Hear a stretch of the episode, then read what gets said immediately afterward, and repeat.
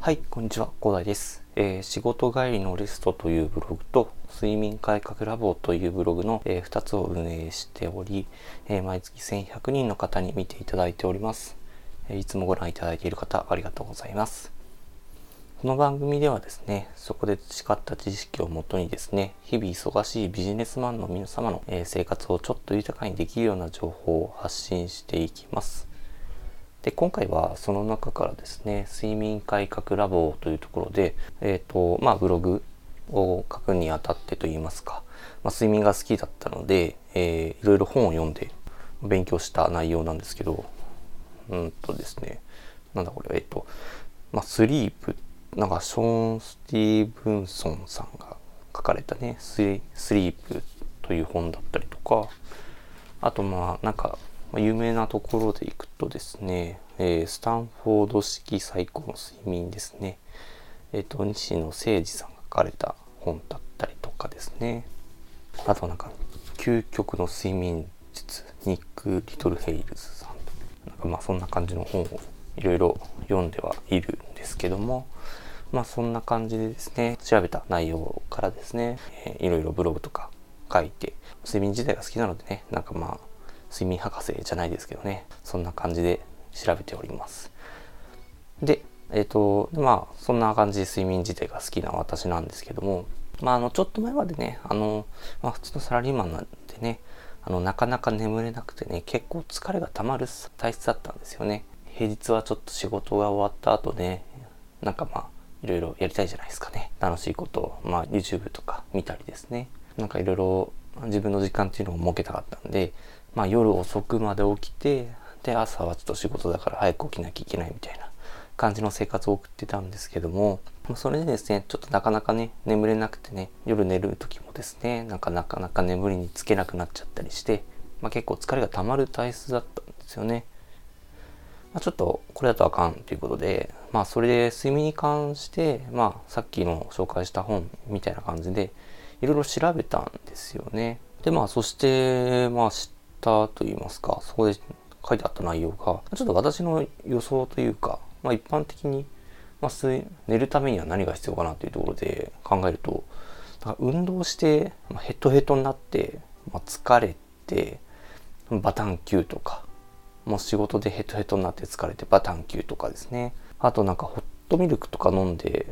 飲むといいよみたいな、なんかアニメとか、アニメというか、なんかドラマとかでよく見る感じがホットミルクとか寝れない人に出してると思うんですけどそこで紹介されてたのが体温なんですよね。体温？体温？いやいや人間体温変わんないけどみたいな。なんか36度5分とか私平熱なんですけどまあなんか体温なんて変わ変わんなくないみたいな。変温動物だっけ？みたいな感じで思ったんですけどまあなんか正直こいつ俺をバカにしてるんじゃないかなとまあ本に向かってね、あの、一回のサラリーマンが思ったわけですね。まあ、ただね、相手が本なのでね、あの、文句言うわけにもいかないので、まあ、とりあえずやってみましたね。まあ、あの、そしたら、まあ、びっくりだったんですよね。あの、今まで全然寝れなかったのがスコーンって寝れるようになったんですよね。あの、なんかす、すいませんみたいな感じだったんですけど、なんでこんな寝れるようになったんだなと。普通に疑問に思ったんですけど、なんかその本によるとですね、あの人間の体にはですね、深部体温と皮膚温度があって、なんか、なんでしょうね、深部体温っていうのが、あの、体の内側に眠る温度っていうか、まあなんかいろいろ内臓とかを、まあ、活発に動かすためにある、なんか温度が、まあ、深部体温っていう風に呼ばれてるんですけど、それの温度と、なんか皮膚温度っていう手足の温度っていうのが、なんか2度くらい違うみたいなんですよね。この深部体温と皮膚温度の差が、えっ、と、通常2度なのが、えっ、と、縮まることで眠気が誘発されるみたいなんですよね。で、その体温の調節っていうのが、まあ、あの、眠くなるにつれて自然に下がってはくるんですけど、まあ、あの、それを助ける方法として、あの、入浴、寝る90分前の入浴っていうのが、まあ、あの、効果的だと。その入浴っていうのが、あの、まあ、深部体温をさらに上げるんですけどもその上が深部体温って上がった分だけ下がるその時の深部体温よりも下がる傾向がある性質があるんですよね。なので1度上がったら、あの、マイナス1度まで下がるみたいな感じの、なんか性質があるので、あの、入浴が効果的だと、より皮膚温度に近づける。で、なんか寝る時になると、まあ、あの、えー、手足から放熱して、まあ、あの、深部体温を下げるので、皮膚温度っていうのは、あの、放熱されているので、あの、高くなるんですね。なんで、入浴によって、まあ、さらに皮膚温度が上がってる状態でですね、あの、深部体温も下がるというところで、まあ、眠気が誘発されるっていうところで、まあ、あの、効果的だよっていうことですね。あの、これまでね、あの、中学の頃からですね、あの、銭湯に行く時以外はですね、まあ、ずっとシャワーと、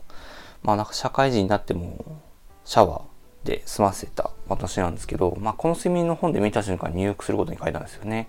あの、まあ、すっげえ単純なやつだと思うと、思う、思われると思うんですけど、まあ、あの、単純なやつなんですけど。で、実際に試してみるとですね、かなりスムーズに寝れるようになりましたね。あの、まあ、睡眠を研究すると、睡眠博士ということで、睡眠を研究するということでですね、あの、や、スマートバンドというものも買ってですね、あの、睡眠波形も測ったんですけど、それを見てもね、明らかに睡眠の質が良くなってたんですよね。あの、深く眠ることができていました。なんでこれまで意識しなかったのかと。なんでお前入浴しなかったんだと。私はちょっと後悔したんですけど、まあ、ぜひね、あの、睡眠に悩んでいる方がいらっしゃいましたですね。まあ、ちょっと、これから暑い時期になってきますがね、まあ、寝る90分前の入浴、まあ、試してみていただけるとね、あのー、睡眠の質、まあ、改善するかなと思われるので、ぜひちょっとやってみていただけたらなと思います。では、あの、本日はですね、まあ、眠りをその誘発する体の仕組みということで、あの、ご紹介させていただきました。眠りちょっとね、あの、悩みを持っている方っていうのは、入浴でね、寝る、まあ、寝る90分前の入浴ですね。寝る90分前の入浴でね、えっと、改善するかなというところがあると思いますので、まあ、ちょっと、私のように、まあ、だ騙されたと思って、ちょっと一回やってみたらいいかなと思います。それでは、今回はこんな感じにしたいと思います。それでは。